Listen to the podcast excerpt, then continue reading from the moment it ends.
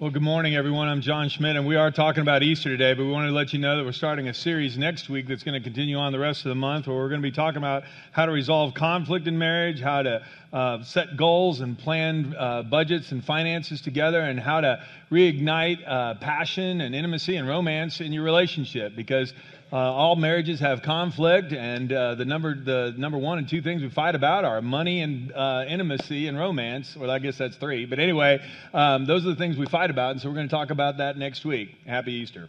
Okay, so uh, there we go.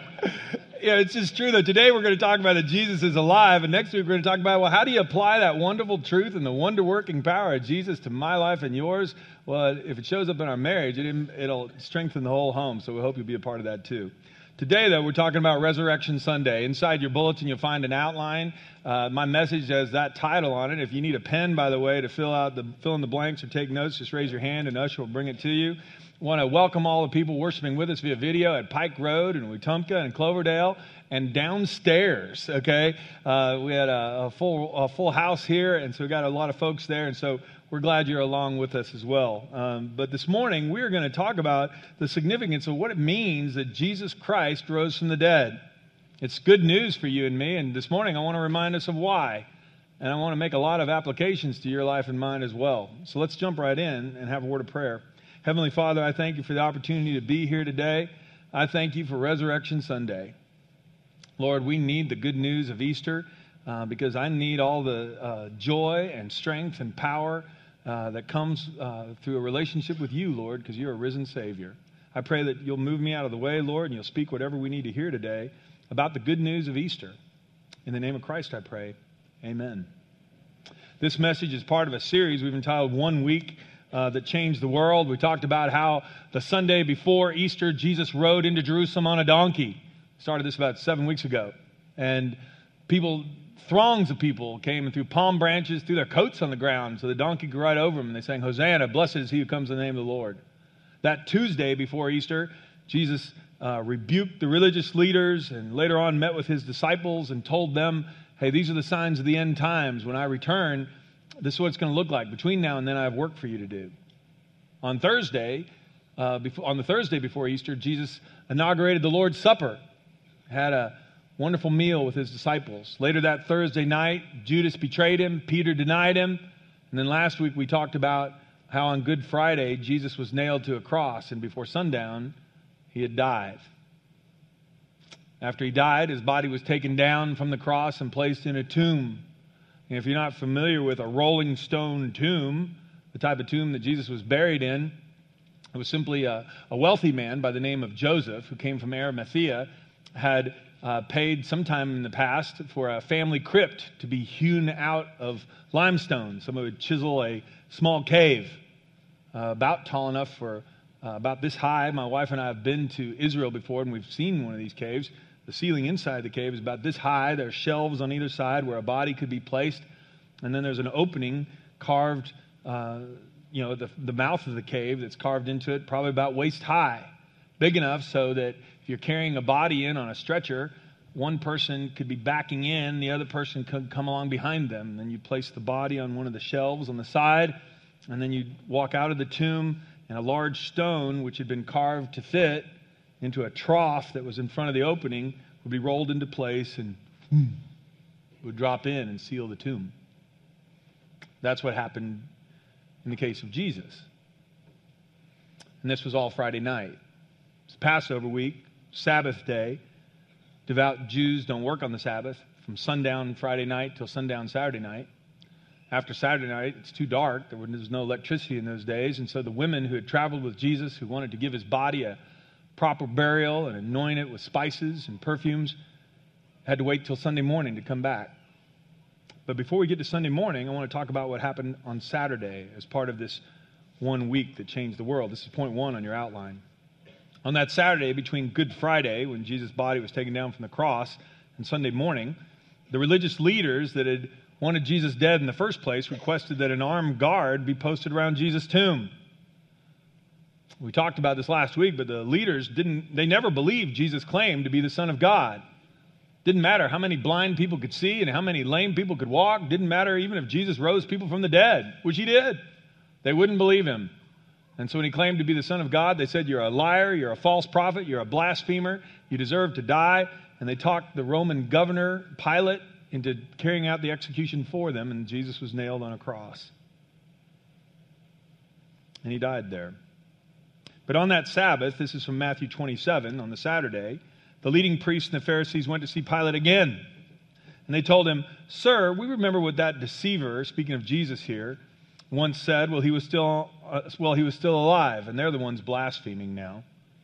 After three days, I will rise from the dead. So we request that you seal the tomb until the third day. This will prevent his disciples from coming and stealing his body and then telling everyone he was raised from the dead. If that happens, we'll be worse off than we were at first. Pilate replied, Take guards, secure it as best you can. So they sealed the tomb and posted guards to protect it.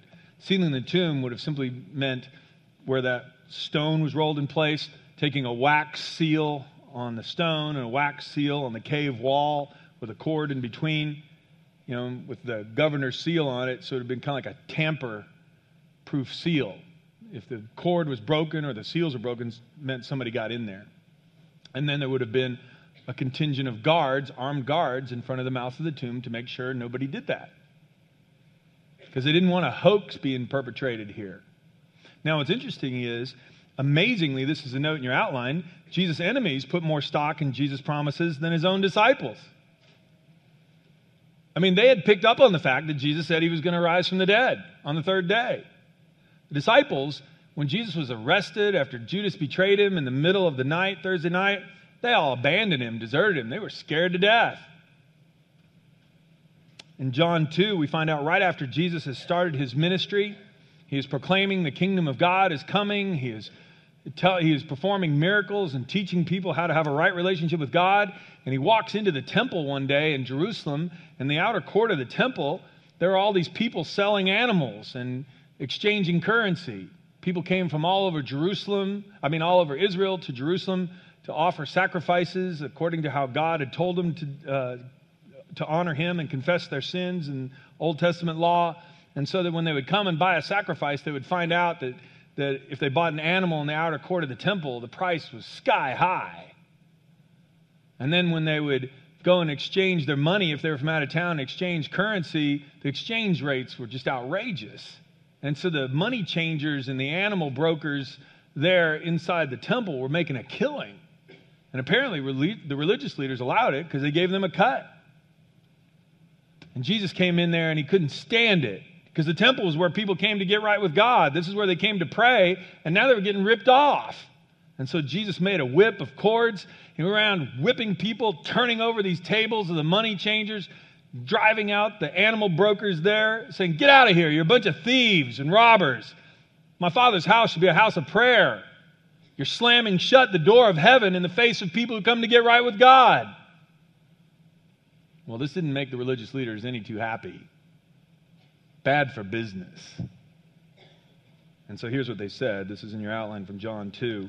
What are you doing speaking to Jesus here? If God gave you authority to do this, then show us a miraculous sign to prove it. All right, Jesus replied, Destroy this temple, and in three days I will raise it up. What? They exclaimed. It's taken 46 years to build this temple, and you can rebuild it in three days? But when Jesus said this temple, he meant his own body and he was raised. And after he was raised from the dead, his disciples remembered oh, that he had said this, and they believed both the scriptures and what Jesus had said. And it's interesting to note Jesus' enemies, the people who are getting all the money off of this, the religious leaders,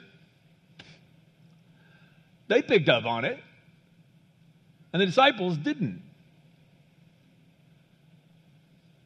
Now, what's important for you and me to pick up on today is this there's a life application. You and I can trust Jesus to keep his promises. The religious leaders didn't believe for a minute Jesus was actually going to do it, but they want to make sure the disciples didn't fake it. What's important for you and me to be reminded of is that Jesus really does keep his promises. See, Jesus promised to rise again on the third day. And if he keeps that promise, which he did when he rose from the dead on Easter Sunday, well, then that means all of his other promises are enforced too, because only God could do this. Listen to a couple other promises that apply to you and me. This one's from John 14. Jesus had told his disciples that he was going to die and go up to heaven, and they were sad. And he said, Don't be sad. He said, I'm going there to prepare a place for you. And if I go and prepare a place for you, then I'll come back and take you to be with me so that you also may be where I am. Now, what's good news for you and me out of all this is Jesus said that he was going to go prepare a place for us in heaven so that all those who follow him, we have a place in his presence in heaven forever. If that's good news to you this morning, would you say amen? Well, it's only good news if Jesus rose from the dead. If he didn't rise from the dead, he didn't keep his promise about that, and so he won't be able to keep this promise either. Here's another promise that matters. Jesus said in Matthew 11, 28, Come to me, all you who are weary and carry heavy burdens, I'll give you rest. Take my yoke upon you. Let me teach you, because I am humble and gentle at heart, and you will find rest for your souls. Anybody here ever need rest for your soul? Oh, yeah, we do. This is one of my favorite little paragraphs to quote people when they come into my office and they've been dealing with guilt associated with sin, or they've been struggling with an addiction, or fear controls their lives, or they've got a grudge against somebody and they just can't forgive them because the hurt was so deep. Whatever the issue might be, and I come to and they say, I can't do this anymore. They realize the grudge is poisoning them. They realize the fear is paralyzing them. They realize that something's got to control, the addiction controls their lives, and they go, I can't do this on my own. And I go, here's the good news come to Jesus, He'll help you. Somebody give me a spontaneous amen. Come on, you got to help me with this. I mean, this is good news, but it's only good news if Jesus really keeps His promises. Now, we live in a day where we don't even, I mean, we're so jaded now. I mean, if a politician promises anything at election time, we go, whatever. I mean, we live in a day when the cable guy is going to be there at 2 ish, 5, okay? We don't know when they're going to come. And so we sit there and say, yeah, well, does it really matter if somebody keeps their promises? You better believe it does. When Jesus kept his promise that he rose again on the third day, which he did, all these other promises are enforced too. Last fall, um, my wife and I had some people drop by, good friends that we made when we lived in Houston years back. In fact, uh, uh, it was a couple. Uh, the husband uh, was a friend of mine who uh, was involved with a ministry that my first ministry that I ever got uh, was involved with, with Young Life in Houston. And his name's Jim. And Jim would meet with me every week and encourage me and pray for me. And after we had met for a while, he said, John Schmidt, I want you to know I believe God has called you into ministry, and I'm going to pray for you every single day for the rest of my life. That was 28 years ago. When he and his wife came to visit us and stayed with us last year, last fall, um, walked in and we were talking. He said, John, I want you to know something. I've prayed for you and your wife and your sons by name every day for the last 28 years. And his wife said, He really has. I believe him. I'd trust that guy with my life. If you're wondering, I, I didn't make the same promise back to him because I wouldn't have been able to do it. But anyway, that's the kind of guy he is. That's a good friend. You know what's a million times better than that? Somebody who died on the cross for our sins. Somebody who paid a penalty we could never pay. Somebody who says, Now, if you come to me, I'll give you a brand new life. You take my yoke upon you, it'll be easy. It'll be a burden you can manage. Quit trying to run life on your own. I'm preparing a place for you. You don't even have to worry about where you're going to go when you die. I'll take care of that for you too. Just come to me. Can he really do that? Well, if he can rise from the dead, he can. You bet he can. And Jesus' promises are true. You can take them to the bank. And that's why it matters what happened on Easter Sunday morning. His enemies wanted to make sure nobody faked it, but they didn't believe it really happened. Well, that is until Easter Sunday morning, because here's what happened. This is point two. On Easter Sunday morning, some women found Jesus' tomb empty. Even though there was a guard in front of it, even though there was a stone sealing the crypt. Early on Sunday morning, this is Matthew 28, verse 1 as the new day was dawning, and please circle the phrase as the new day was dawning. We'll come back to that in a little while. Mary Magdalene and the other Mary went out to visit the tomb. Suddenly there was a great earthquake, for an angel of the Lord came down from heaven, rolled aside the stone, and sat on it. His face shone like lightning, and his clothing was as white as snow. And the guards shook with fear when they saw him, and they fell into a dead faint. Then the angel spoke to the women Don't be afraid, he said. I know you're looking for Jesus who was crucified. He isn't here. He's risen from the dead, just as he said would happen. Come and see where his body was lying. It's important to note here the angel didn't roll away the stone to let Jesus out, he rolled away the stone to let people in. That matters.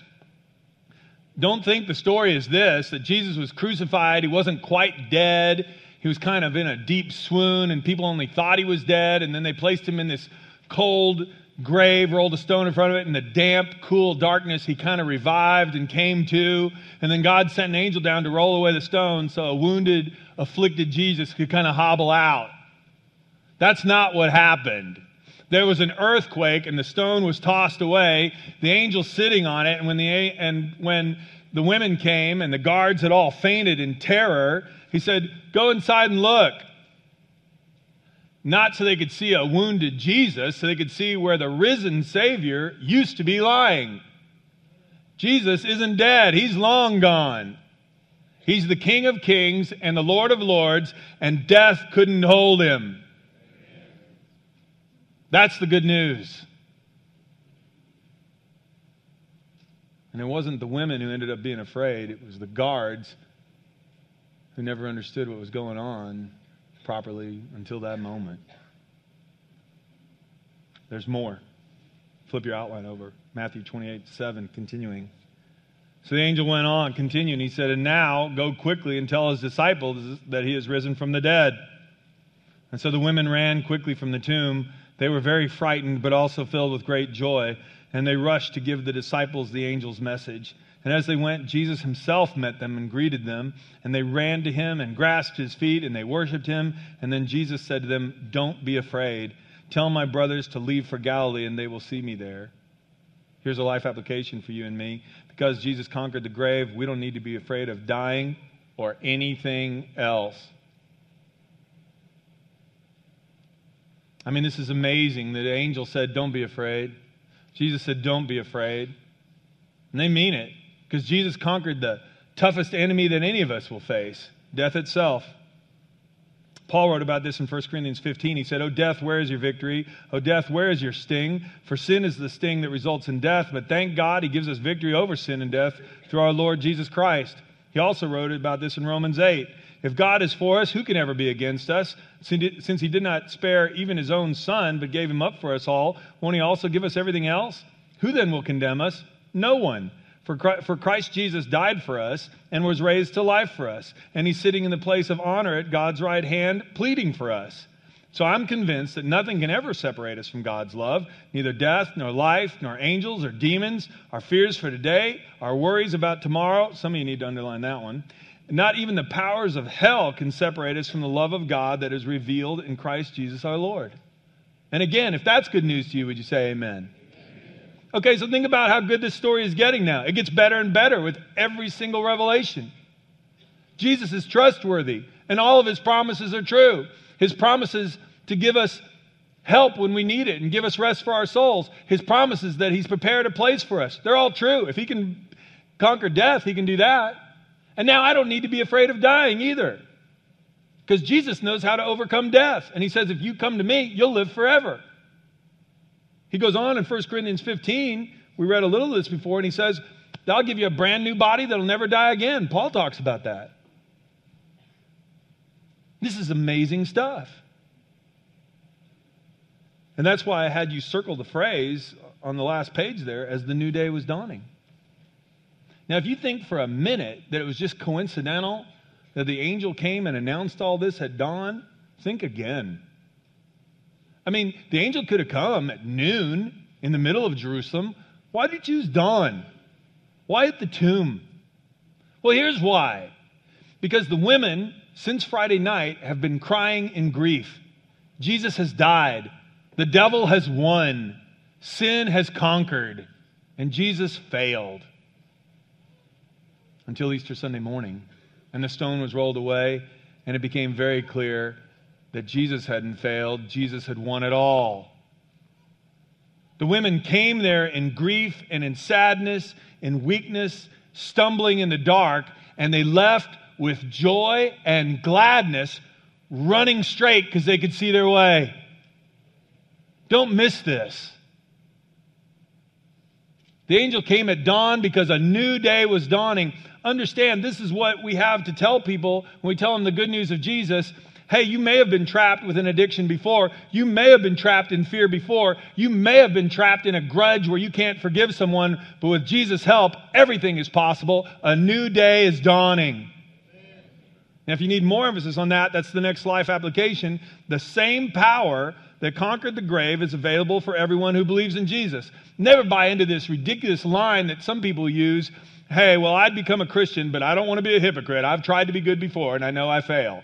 Well, good. Well, then you only understand half the gospel.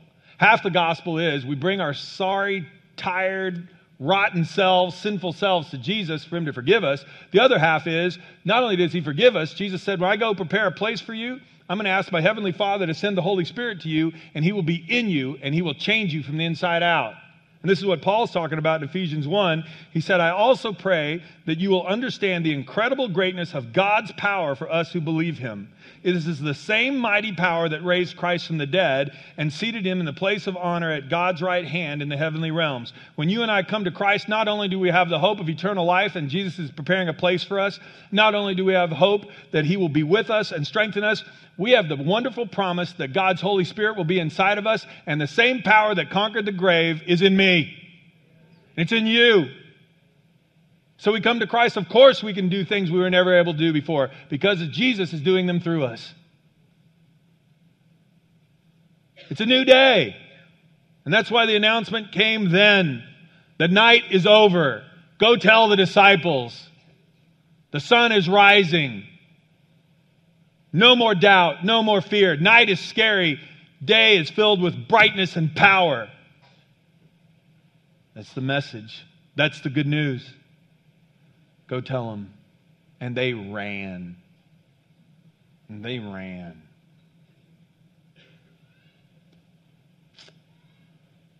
Well, by Easter Sunday evening, this is point three in your outline, two stories were circulating through Jerusalem.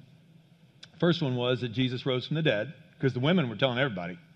And they were so excited. We saw Jesus, we hugged him, he's alive. The angel told us, bye, gotta go tell somebody else. They're running. It's the greatest news ever. Second story was this Jesus' resurrection is an elaborate hoax perpetrated by his disciples. Well, how'd that story get any traction? Here's how Matthew 28 11, the story goes on. As the women were on their way, some of the guards went into the city and told the leading priests what had happened. A meeting with the elders was immediately called, and they decided to give the soldiers a large bribe. They told the soldiers, You must say, Jesus' disciples came during the night while we were sleeping, and they stole his body.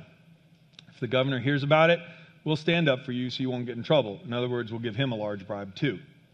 So the guards accepted the bribe and said what they were told to say, and their story spread widely among the Jews, and they still tell it today. I hope you understand how easy it would be to debunk that story. So you're going to tell me that a contingent of guards, all of you fell asleep at the exact, I mean, the, the whole time, and all of you slept so soundly that a group of cowardly disciples who wouldn't even stand up for Jesus when he was on trial would boldly walk in, roll this huge stone away, take the body out, and none of you woke up? Secondly, if you're asleep, how do you know who stole the body? Uh, we saw them while we were asleep. That doesn't work. I mean, it doesn't work.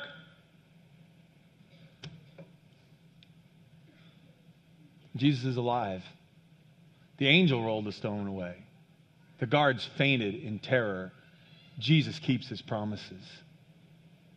And here's a life application for you and me. It matters whether or not we believe this. It matters whether or not I believe this, whether you believe this. Because the same choice is still available for us. Either this is just a myth that we trot out every year at Easter time, or it's really the truth.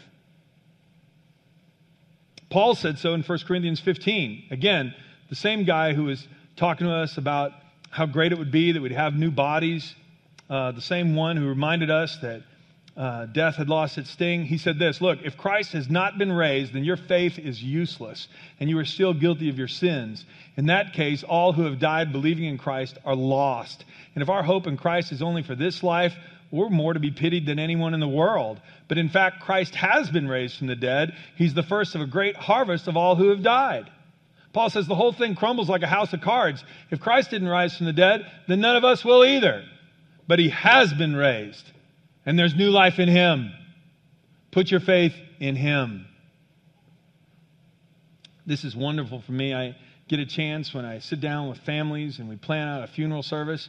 It's my custom. I take along notepads and I take a whole bunch of notes about the person's life so we can give them a proper eulogy and we'll laugh at some funny stories and we'll cry at some very touching and poignant moments and we'll plan the service out.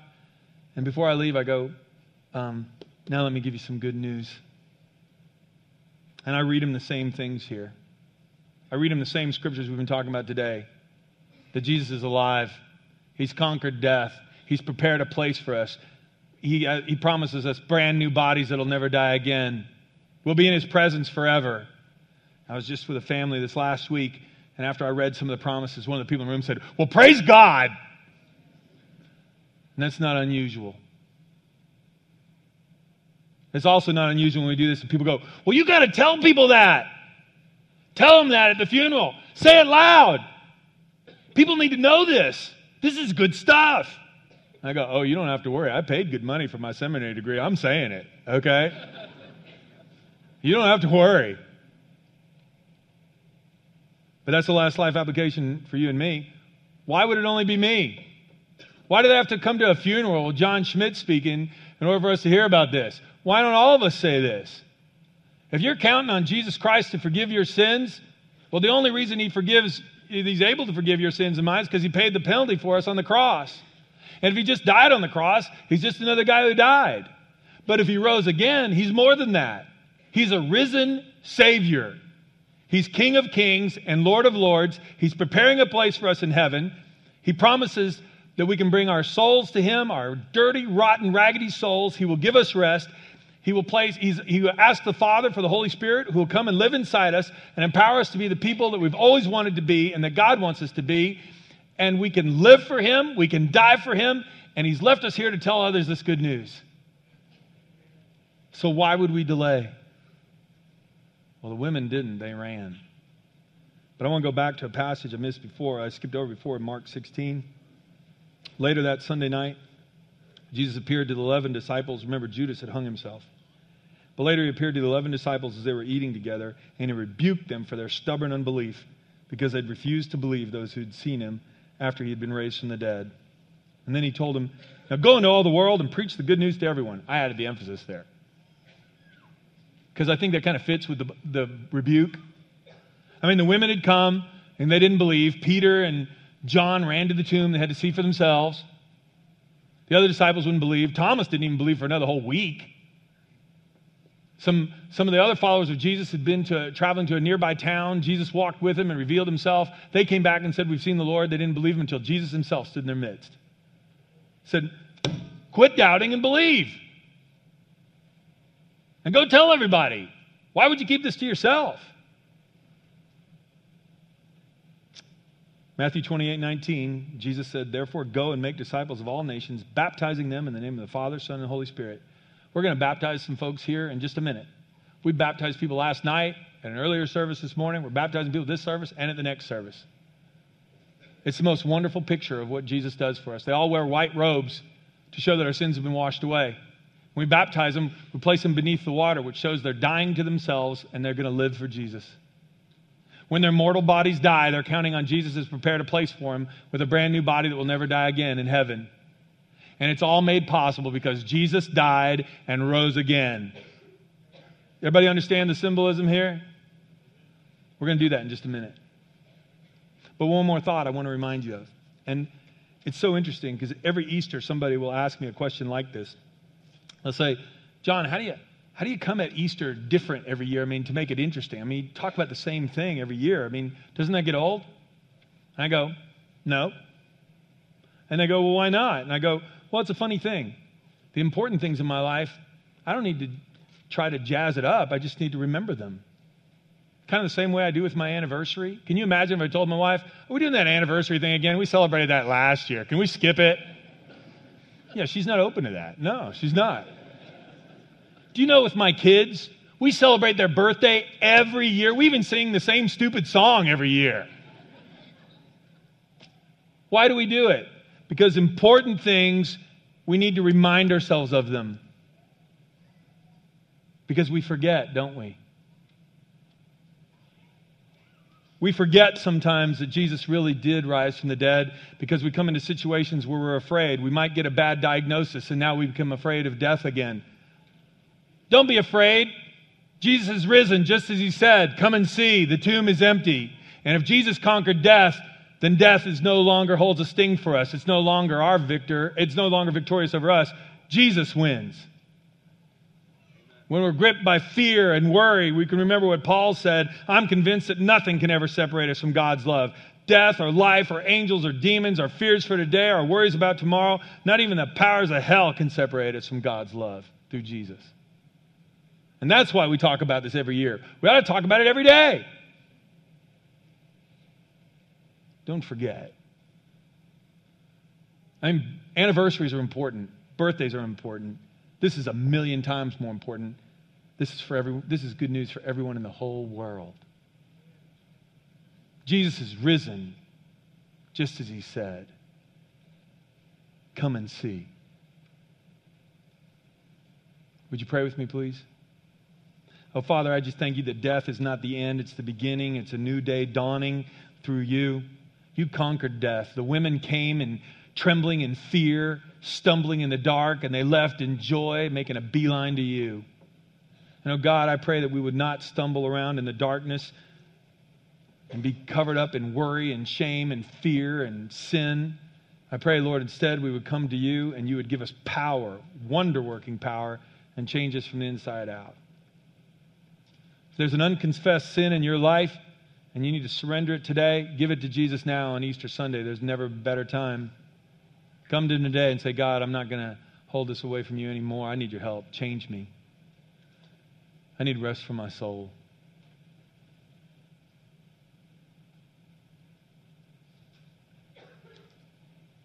If you've been controlled by fears of today or worries of tomorrow, confess them to the Lord and say, Lord, I believe you are stronger than anything, and there's no problem that you cannot handle.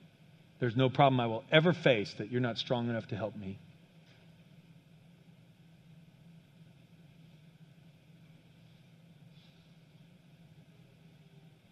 Oh God, I pray that you will give us courage to proclaim the good news. I pray that we will remind ourselves of this often. I thank thee, thank you, Lord, that you're preparing a place for us in heaven and you're coming back soon to take us there. Give us boldness to proclaim this good news everywhere we go. Pray these things in the name of Jesus. Amen. Scott, why don't you introduce some of the folks?